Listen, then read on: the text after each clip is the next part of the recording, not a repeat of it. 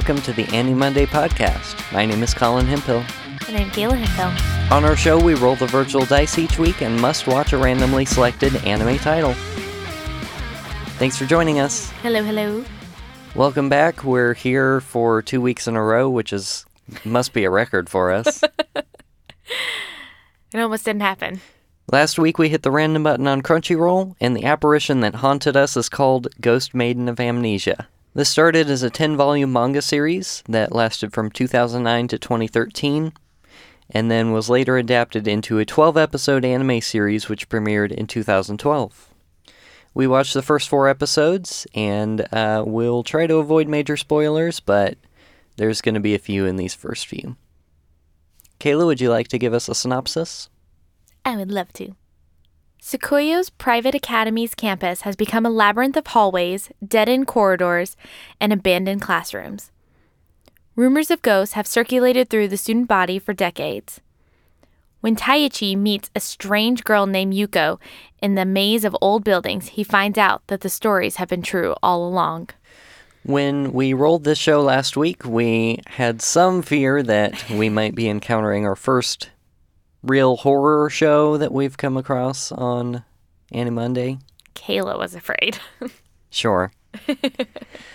it turns out um, it's not so much that. There are horror elements for sure, but for the most part, this is a kind of kind of slice of life, kind of romance, kind of a little bit of all of those. yeah, a little bit of mystery. So, with all of those genres kind of combined and all the different styles and influences that we saw in the show, what do you think of the story and how these characters interacted and how it came across?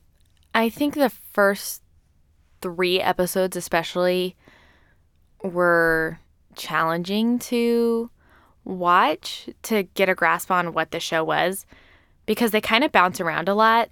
The first episode takes place in what seems like present day, and it's introducing all the characters because they all know each other, and then it gives you this hook that one of the characters is a ghost and that one of the girls in the club cannot see her.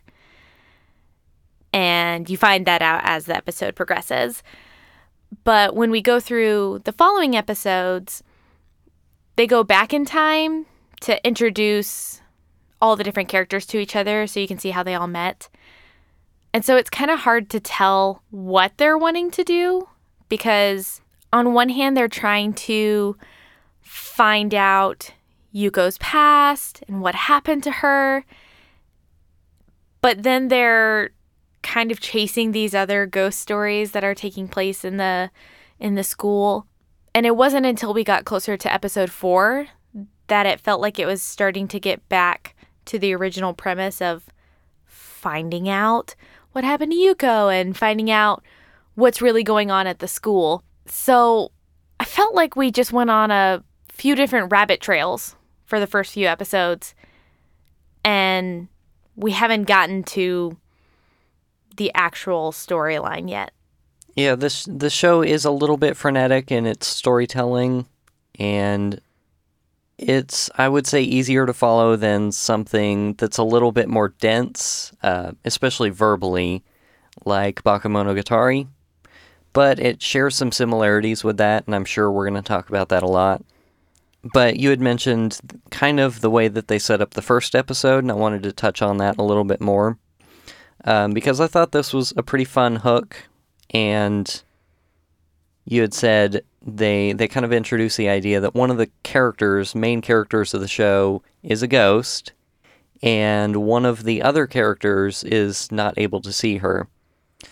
So this this concept is introduced with the one character who can't see the ghost sitting in the club room alone, or so she thinks, and all of these weird things are happening around her, like cups are moving and her her stuff is being moved around and she's oblivious to it, which is kind of that character's quirk, and we'll talk about her later, but they get to the point in the show where you would have a break, a commercial break, and they come back and it's the exact same scene all over again from the very beginning.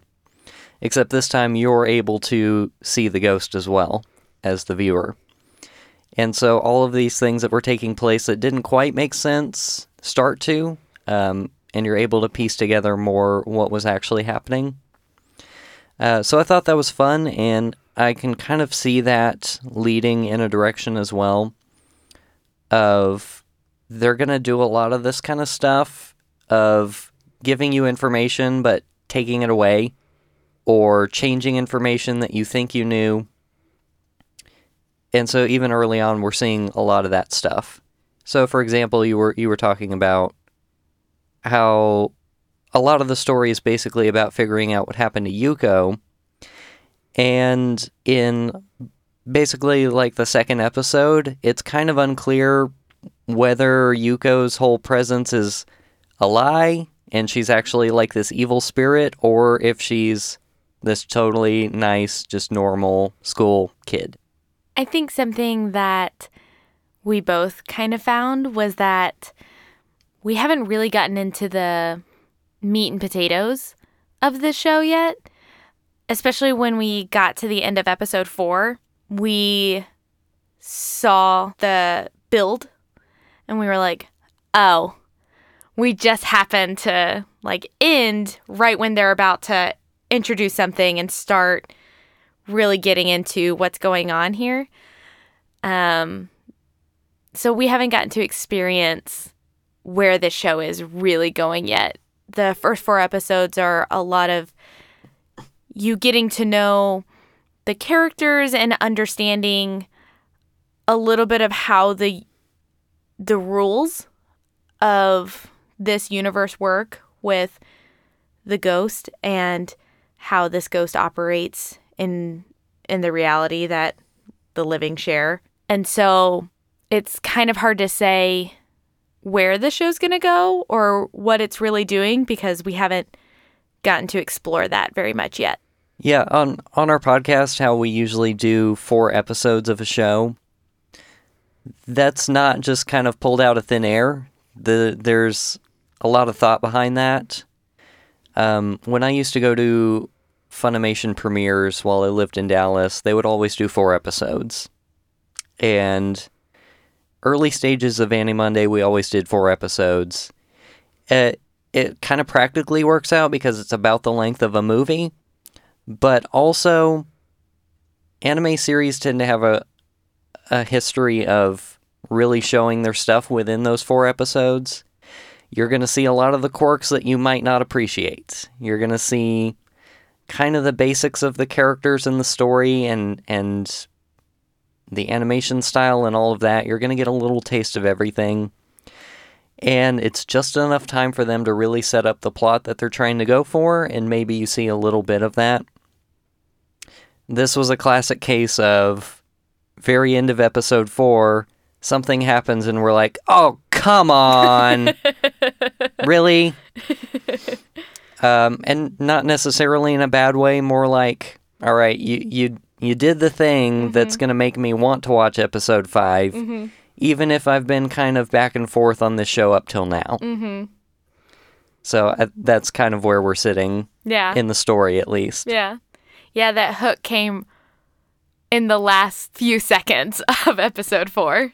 But what we did get to experience in the first four episodes really were the characters themselves. We got to not only watch them encounter each other for the first time, but we got to experience a lot of their dynamics with each other and then see their different personality traits kind of play out in different scenarios. So we have more or less our protagonist for the show is Teiichi. Uh, do you have any overall thoughts on him? He falls into a trope that we've talked about before, um, which is he is not remarkable, really, other than that he has this one thing, which is for some reason that we can't really explain, he, unlike the majority of people, can see Yuko, the ghost. And other than that, he's pretty unremarkable. Like he seems like a normal standard student who's of average personality. And yet for some reason, every girl around him is in love with him.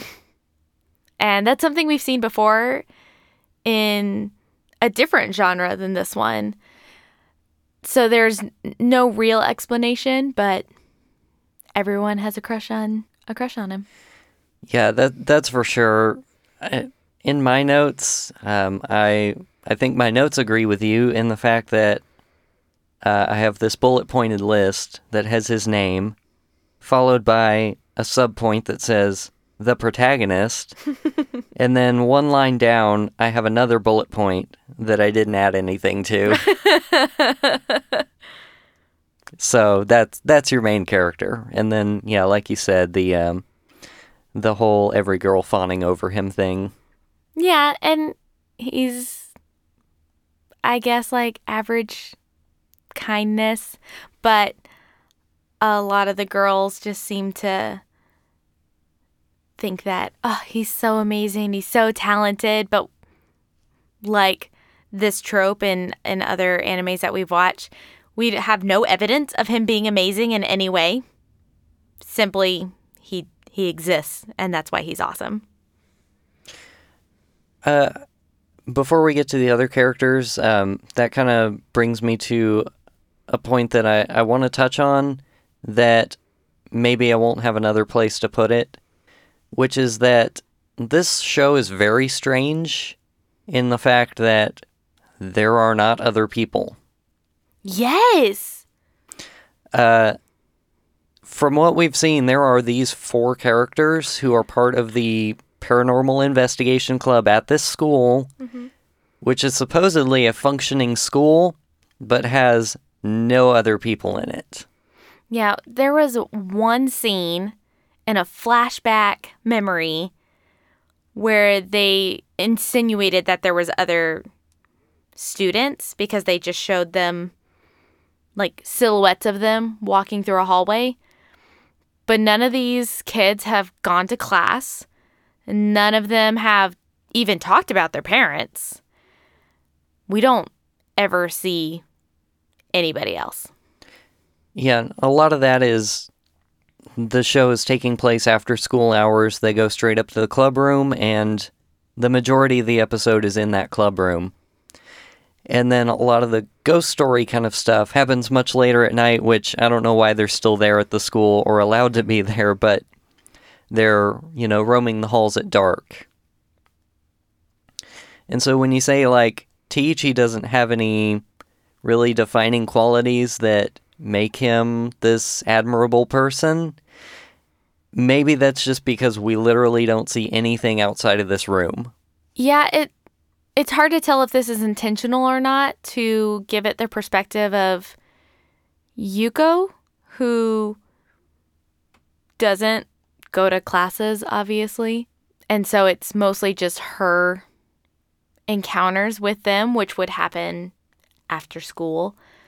Um, there was even an episode where it was confusing because we didn't realize that any time had passed until they said, "Where have you been?" and and Teiichi was like, "It was summer break. I'm sorry that I was gone." And we're like, "Oh, apparently it was summer break. We didn't even know." Yeah. All right, so the the character that we have touched on quite a bit, which is our ghost, is Yuko. And you kind of talked about how there are a lot of legends about Yuko. And we're kind of just now piecing together what's true, what's not true. And like one thing we figure out about her is that her actual literal bones are still buried under the school. Yeah, that was a fun discovery. And they're not even like, you know, in a grave or something. They're just kind of hanging out in a basement. Mm-hmm.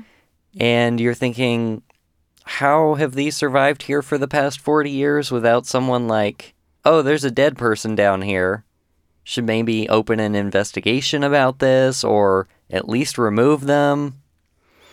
Their only explanation has been that this school has this weird architecture to it in that they keep building new buildings. And so there's been random buildings that have just gone like out of commission because they built a new building. And so there's a several like hallways that lead nowhere because you know they built a another building like straight through that area or complete buildings that have just been abandoned. And this building that her body her bones are in has been abandoned so that's the only explanation we're really given is that they just built more school somewhere else and they just left left her and that and that building to quite literally rot.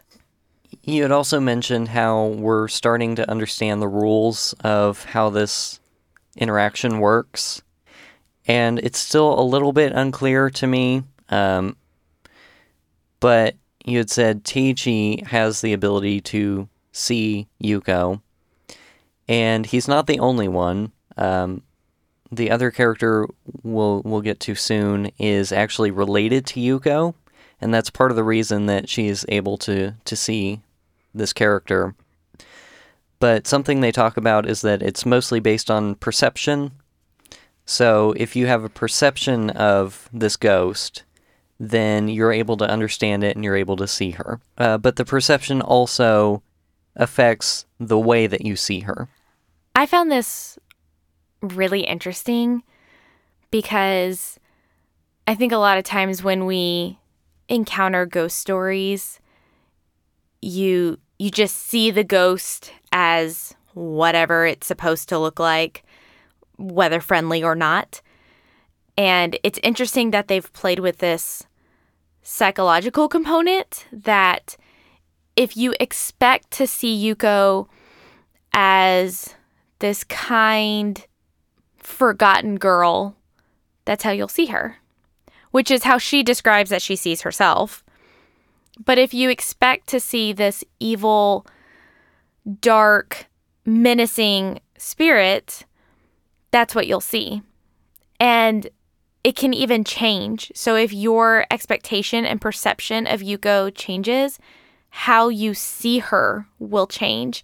And that's something that they show us is that that the characters would have a shift in perception on who she is or who she might be and they suddenly see her differently and then they make a conscious decision to view her the way that they want to view her and i found that very interesting because that's not something that gets talked about a lot is what happens when you know you get scared like you build up something in your mind to be worse than what the the reality is but you can make it so real because of your expectation of what you think you're going to see Yeah, and and these are just the characters who are able to see her. And so the ones who who don't see her, even if they have some awareness that there is something here, they're not able to see her because something about their personality and their perception of what it means to to have a ghost present uh, doesn't allow them to see that. So uh, that's part of the, the unclear part is is what makes that uh, a blocker for for certain people. As a character in in the way that like she sees herself and that Teiichi sees her, uh, what do you think of Yuko? I I find her very interesting because she's how I imagine a a lost, forgotten teenager to be. So something that keeps coming up and especially in the last episode is she talks about how lonely she is because so many people can't see her. And something she's really craving is touch because she can actually be touched. And that comes out in a lot of affection towards Teiichi. But with the other character that can see her, she also tries to like reach out and touch that character and to have some sort of physical contact with her. And that character constantly rejects Yuko. And you can see how much it bothers her. I'm really impressed with the way that they built out this fully fleshed character that she's not just like a vengeful spirit trying to figure out what happened to her. She actually doesn't seem to really care what happened to her. She's just trying to experience life again. And that's that's her whole drive is she's just trying to feel normal, like feel like one of the living because she's finally has some access to it. And I think that's different than a lot of ghost stories that I've seen in the past. Yeah, I think so as well. In fact, one of the normal things that she does to try to be a to try to gain that sense of normalcy back is that she becomes the club president of this paranormal investigation club which um, for the majority of the show, it's pretty lighthearted, it's pretty playful, and there's just kind of like this false sense of dread behind everything, which is a lot driven by the character who can't see her because she's just freaking out about this ghost that she can't see. Yeah. Um, but Yuko is the club president, and she never shows up to the meetings because she's invisible. Um, so when Teiichi is trying to explain to the other character who can't see her why she's never there, uh, he always pretends to get a phone call, and then they just have a conversation back and forth on the couch. Yeah. Uh, and are like, "Oh, you have a cold today? Sorry to hear that." yeah, so I think we should talk about this character um, because I think they do a lot of fun things with her, even though she's pretty one note in how she is. So her name is Momoi. And like we've been talking about, she cannot see Yuko and she gets caught up in these ghost stories because um she, she was like playing a game, like a like a ghost game with some of her classmates and got freaked out. And she ends up becoming smitten with Teiichi because he solves it for her, which was basically just being like, "Oh, we found your your doll. You're not actually haunted. Okay, bye." But she's really there for comic relief more than anything but they do it in a way that is kind of endearing. And and you had mentioned before that she's the character that they use to flip that perception of what is actually going on with the ghost from somebody who can't see it and then the people that can. Yeah, the, this character is like obsessive about research and she seems to be the only member of the club who actually like does any paranormal investigation. the others are just kind of like hanging out with Yuko and like figuring her out as a as a character and as a, a person.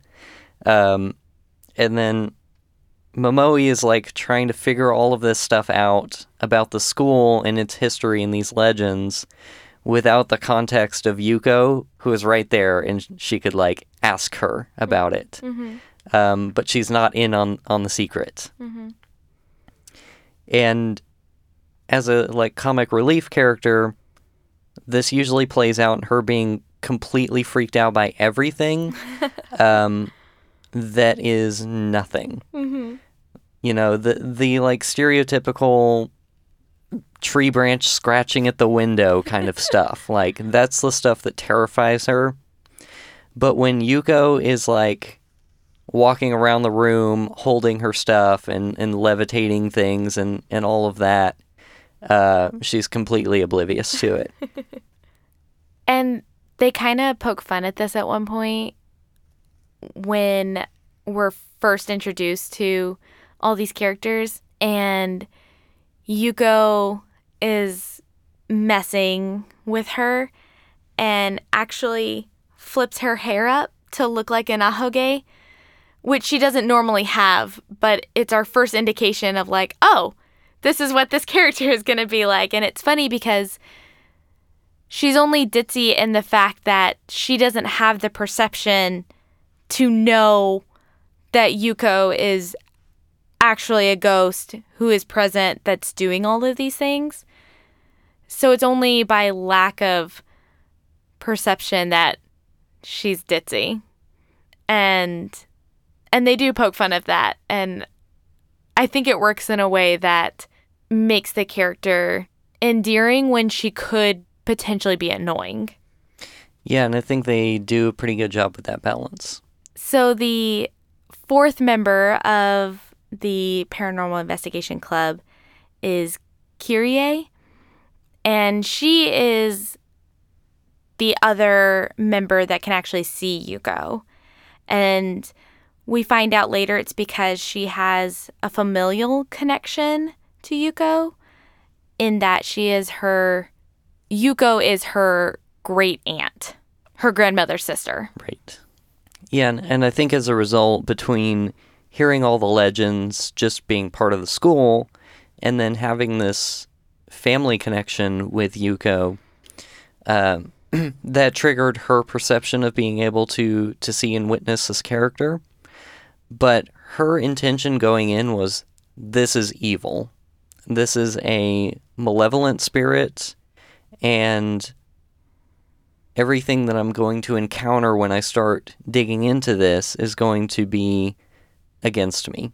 Which is how we get introduced to the idea that Yuko has this alternate appearance that you can see only if you perceive her to be that way.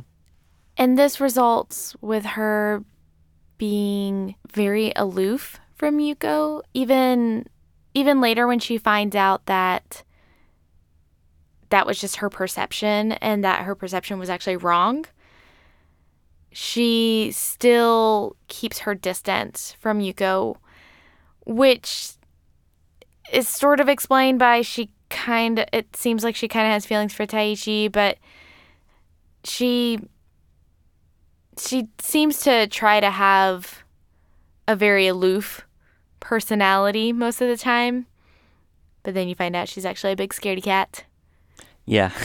And not quite in the same way that Momoi is. Um, she tends to be like really gung ho about these investigations as well, but just because she has such a close connection to them.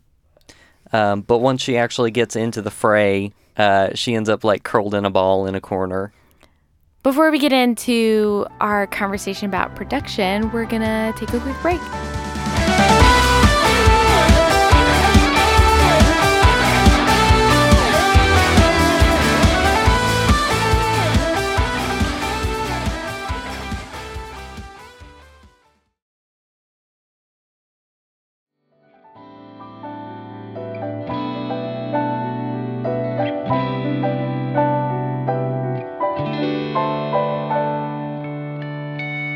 And welcome back. Kayla, would you like to start off our discussion on the production qualities of this particular anime series? Yes, I would. One thing I noticed in particular about the character designs of the show is that they're mostly really boring, standard. There's nothing that stands out about the characters. None of them have unique hairstyles or even unique hair colors. Two of the characters are blonde, which is more uncommon than unusual. But there's nothing that really stands out about the kids. Even the ghost herself, she is not particularly interesting looking. She looks like a normal student. But something that I love that they did is we talked about this earlier is when people's perspectives change about Yuko, her appearance changes. And they did some really cool design with that. Um, a lot of it is leaving things up to the imagination. So you don't get to see fine details of the monster that people perceive her to be.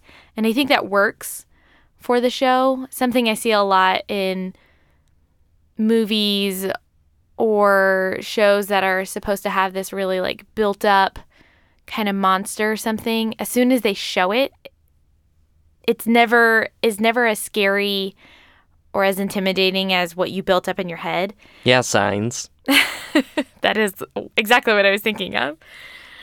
But I think they did a really good job of putting something there so that you understood that there was a change, but they didn't try to animate it so much that they just handed it to you. They left a lot to the imagination, and I think that really worked in their favor.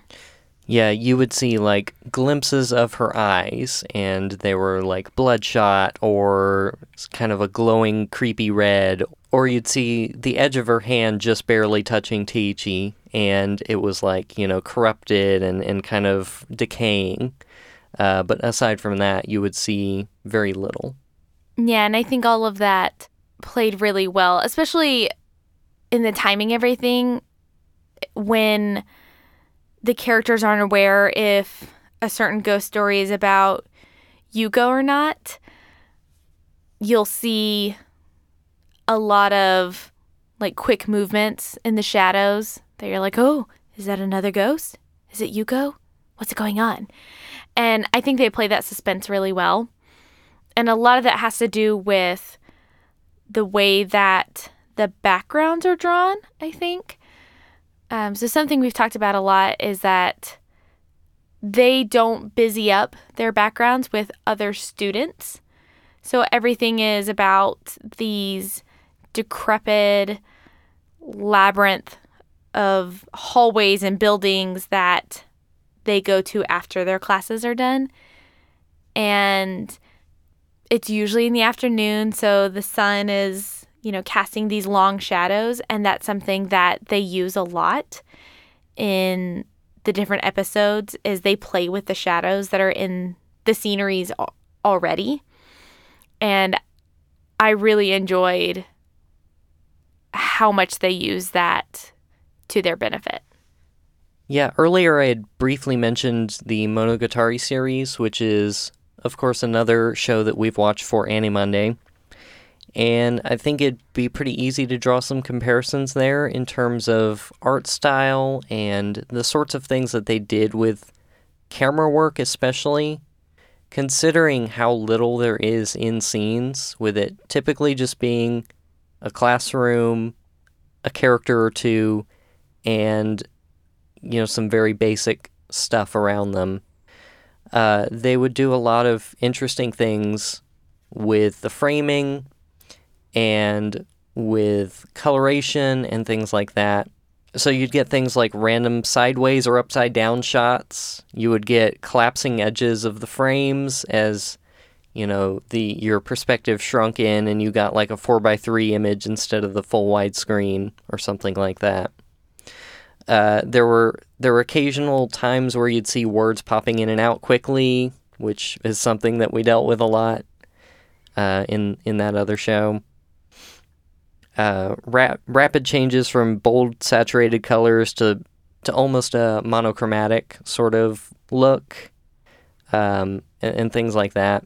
I don't think it has quite the nuance that Monogatari had, but obviously that's something that that show strives for, and I think this one's only kind of half doing that just as a result of it not having a whole lot else going on. So, something you mentioned was a lot about the coloring, which is, I, I think you're right. If we're comparing it to something like Bakemonogatari, which is really known for its art form, it's kind of unfair. And so, I'm going to compare it to a lot of other shows that we've watched. And I think they did a really good job of utilizing color. Um, so I, I have two examples um, that I really loved. Is there's this one scene where they're staying the night at the school, and Yuko is reading a guard's journal, and she reads something that's kind of shocking and it pans out from her reading it, and the shadows form a kanji of this shocking thing that she reads. And it was this really cool use of the room and the lighting in that room to really emphasize just how dramatic this was for her. And another scene is I don't remember if it's the same episode or not, but Yuko and Teiichi are swimming in the pool, and I guess it's nighttime. And they're having this conversation, and it's actually a big character development. You're learning a lot about Yuko and why she's struggles so much, her desire to be noticed by people, to be recognized, and to feel alive. And the night sky is this really vibrant, vibrant color. It, it goes from this these kind of vibrant blues and purples, and then it shifts back down to her, and she shares some more stuff. And then as you pan back up to the night sky, it shifts to these greens, and they're they're really bold and I just thought it was really interesting how much they used those colors to depict this thing that she's sharing, these emotions that she's sharing. And it's just that attention to detail that I don't think we get in a lot of shows. And I think the show did a pretty good job of of portraying that. One thing that they also did a few times is that whenever Momoe was sharing a, a legend that she had learned about uh, about the school or about their town, um, they would often present those scenes in sort of a traditional Japanese painting style. Uh, I'm not familiar with a lot of Japanese art, so I don't know if there's a specific like school of art or like tradition or period that they were going for, but it's it's recognizable. It's the kind of thing that you would look at and you've seen other paintings like that. Mm-hmm. And they they were pretty simple. They did it in like sort of a parallax thing where there were a few layers, and they would just uh, create motion with those different layers. Uh, but I thought those were nice ways to to show that and to break up the art style as well. Yeah, that's something they did a lot in the show was try out different art styles but the thing that I liked is that they did it consistently. So like you were saying when when she's sharing these legends, they have like a go-to art style and then there's different art styles for different characters or different beats that are happening. So it does feel fluid and intentional rather than haphazard. We kind of talked about their character designs, but something I did want to touch on is that while it's true what you said that like their features are pretty standard, there's there's nothing really unusual about the characters. There is something that I can't quite put my finger on about just the way that they're drawn in general that's a little off-putting and I think it's intentional.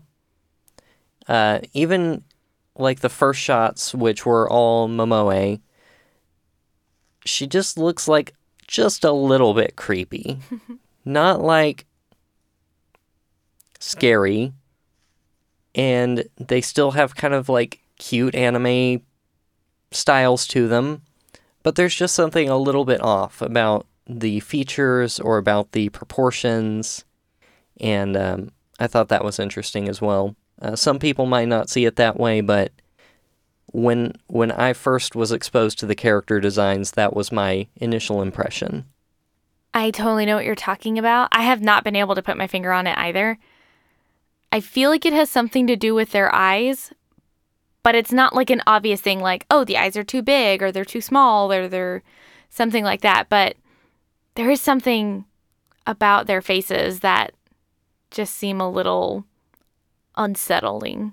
In terms of music, what I would say is that for the most part, there there isn't anything that's like a memorable set piece or a really defined like theme that you can go to, uh, for the score at least.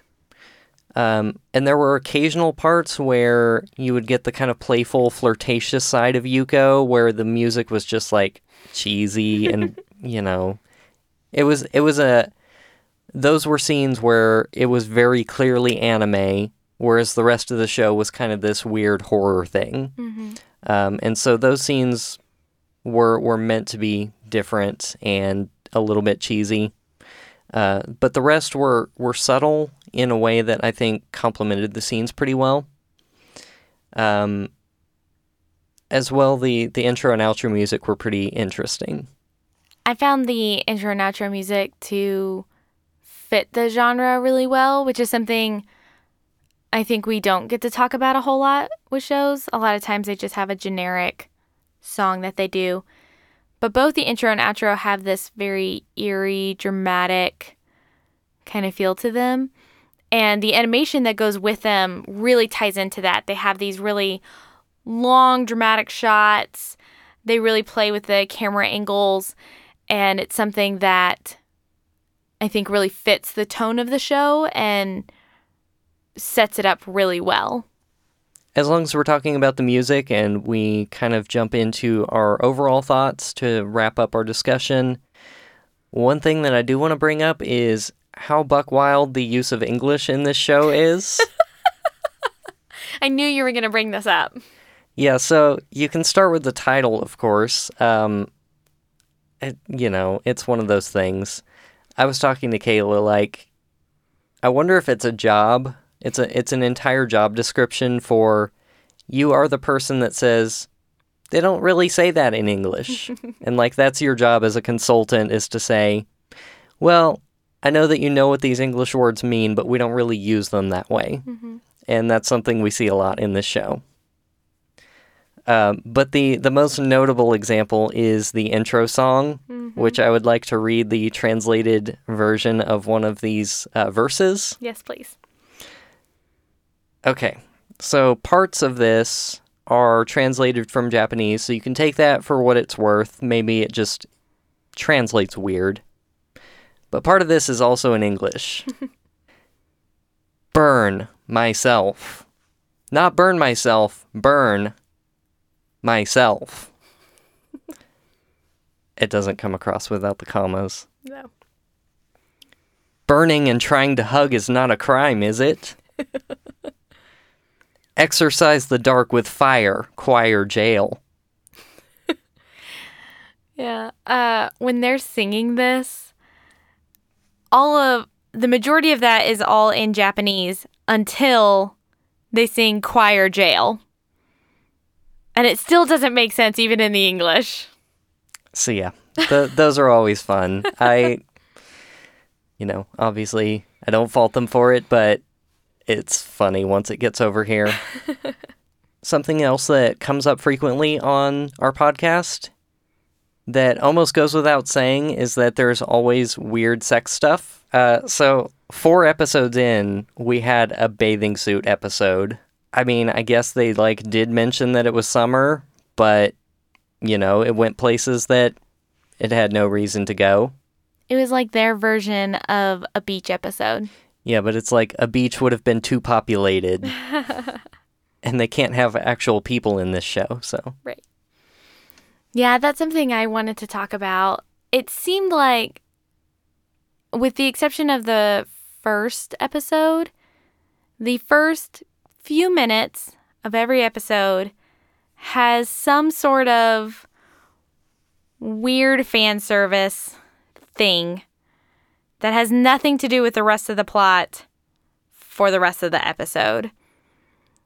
And I was telling Colin, I think moving forward, we probably could have just skipped the first part of the episode and just gone through the intro music and then started the episode, and I probably would have been much happier. And it's not subtle. Uh, We've talked about some shows just kind of hinting at it, but it's pretty overt. Um, the things that they're saying or doing or whatever. And there are little things throughout the show, but it, it seems strange that they have this pattern of the very first thing that you see in the episode is this weird, overtly sexual encounter. And then you watch the intro video and then you get into the episode, and the rest of the episode is not like that at all. And so it was just kind of off putting because if that's what you're going to encounter, is you're either going to enjoy it and then be disappointed by the rest of the episode, or you're not going to want to watch the rest of it because you you think that's setting the tone. And it just felt really out of place and was not my favorite. Yeah, and that's not a precedent they set in the first episode either. I think there was maybe like one scene at, towards the end, but for the most part, the first episode was all that scene with Momoe Mm-hmm. Trying to figure out that there was a ghost in the room with her. Mm-hmm. Um, and I think that was a great way to set the show up, and every episode after that felt really out of place. Yeah, definitely. If I had to say something about the tone of the show overall, um, we talked about how it kind of does this genre blend between slice of life and horror and like ghost stories and legends and, and stuff like that. Um, and I think generally it it's a combination that they pulled off fairly well. They were able to keep this mystery and this this interest in in the history of the school and in Yuko's past, and they were able to make that part interesting while still making the characters enduring, and you actually cared about them discovering this alongside you. Uh, yeah, I would agree with that. I think they give you just enough of these rumors, of these legends that you think maybe this is going to be a thing that's going to reveal something about Yuko.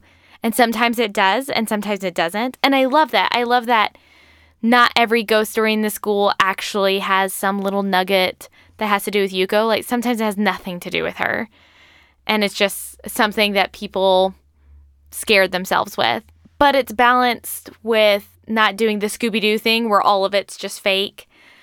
Um, there are times when you find out that, oh, this was Yuko, or this does have something to do with her past, and and you get a little bit closer to to the mystery.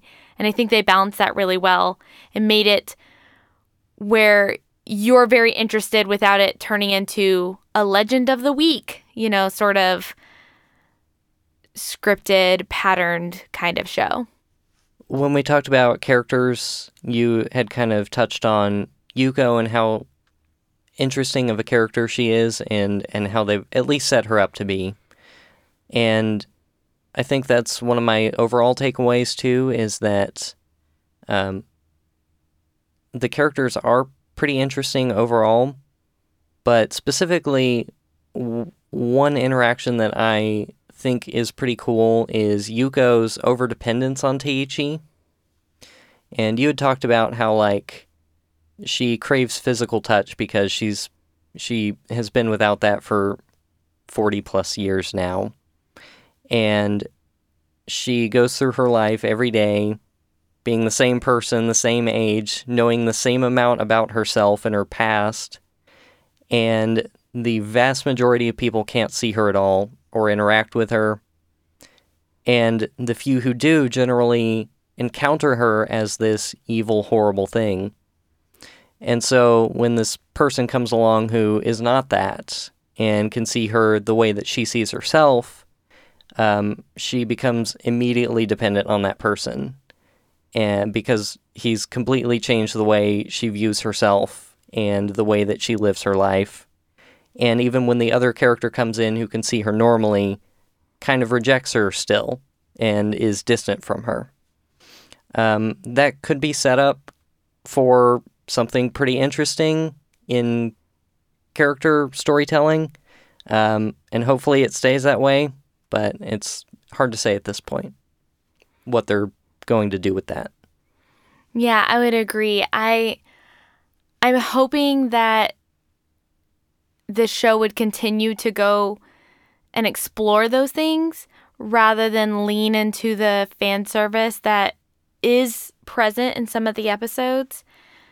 Um I do know the show has a romantic element to it, so I know it could start leaning more into the romantic side rather than the mystery side. It's hard to see now where the show would go, and I'm hoping that it would find a good balance. Aside from knowing about like the the romantic elements that we are doomed to see at some point, um, there's also some weird stuff about the whole logic of the the show that kind of pulls me out of that a little bit. we talked a little bit about how like Momoe can't see the ghost even though she is 100% aware that she's there. They've told they've more or less told her that the ghost is here. Um, but she can't see it. And we can't really figure out why that is. Furthermore, like Yuko doesn't seem to be tethered to the school. She is so shown walking with them other places and yet there there was that scene where we found out that he was gone for the entire summer and didn't come to visit her at all and she didn't like go with them to hang out somewhere um, it's just kind of confusing what characters are actually able to do around Yuko and how they're able to see her and interact with her and I'm not really sure that they've leaned into Teiichi and his relationship with Yuko so much as um, her relationship with everyone else that she encounters.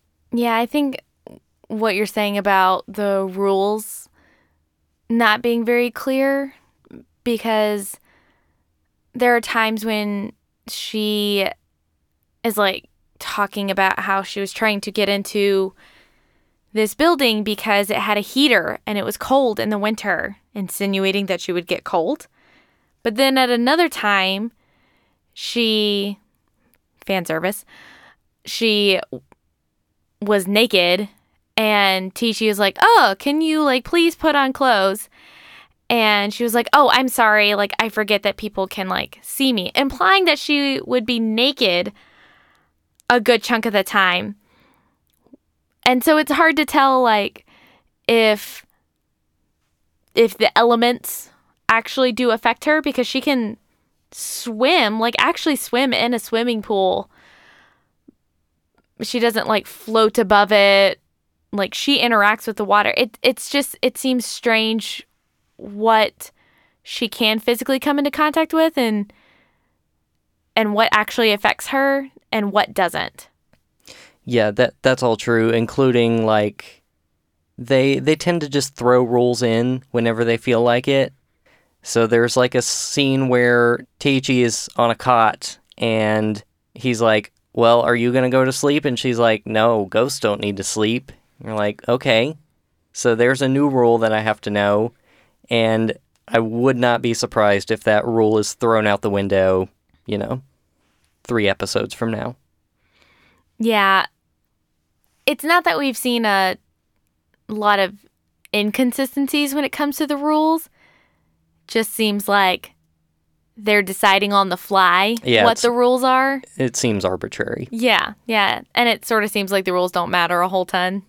So, with all of that said, Kayla, would you watch more of this show? I would. I would watch at least a couple more episodes because we got that hook right at the end of episode 4. They they just they got me.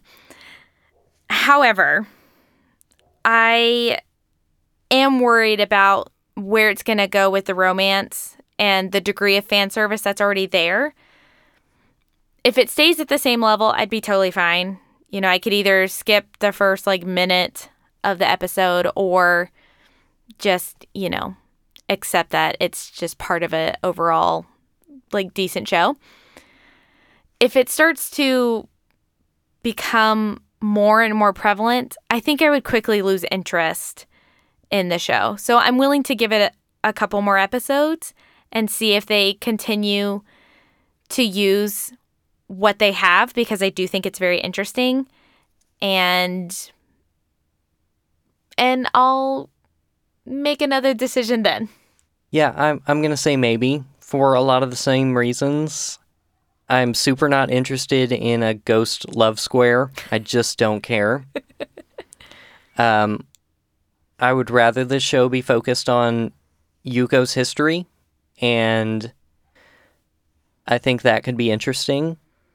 I also am worried though that that is a pretty shallow pool to to draw from because if you again going back to the Bakemonogatari comparison, that show is a, a series of stories and the main character will meet a different character, learn about them, and then you'll have a string of episodes about that thing. And it's usually this big, unusual mystery that you're unpacking through all of that.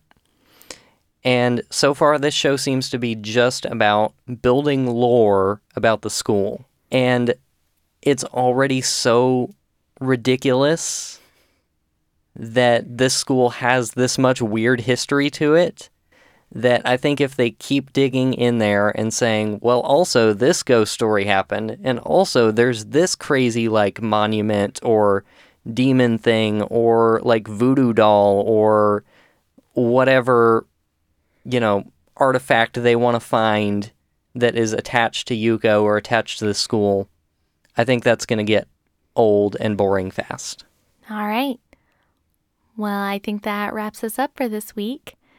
If you want to learn more about our show, you can visit our website at animonday.moe. That's animonday.moe. You can send us questions and comments to podcast at animonday.moe.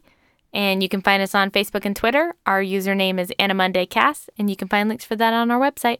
Thank you so much to Crunchyroll for all of the anime that you provide, and for the random button, which produces those wonderful and wonderfully terrible results. If you want to follow along with us each week, we'll have a link to the current title on our website and social media so that you can watch what we're watching. Finally, thanks to Sithu Aye for providing the intro and outro music for our show, which you can find on his Bandcamp under the title Senpai EP1 and Senpai EP2 The Noticing. And in case you are just joining us, we are going to be at Anime CTX over Memorial Day weekend. It's coming up real soon. So I believe there's still tickets available that Yep. you guys can get. Uh, as soon as we know what day and time that we're speaking, we'll be sure to uh, let you guys know so that you can come say hi and uh, and we can you can come see the show. Yeah, it's going to be a lot of fun. Yeah. They've already announced a few of the guests, and uh, I think they'll be putting the calendar together pretty soon, so we should be able to figure out when we'll be on. Yeah, it's going to be a lot of fun. Colin, are you ready to roll? I think so. Let's do this. All right, random button in three, two, one. The anime for this week is Hamatora. Okay. And the first episode is called File 1 Egg of Columbus. I think there's some detective stuff in this. Yeah, it would probably seem so. Oh, yep, definitely. It's a cop show. Great. Yeah, it's a cop show. Cool. All right. Well, that'll be a first for AniMonday. Yay, police dramas. All right, I think that's going to do it for us this week. Thank you all for joining us. We'll see you all next time. Bye. Bye.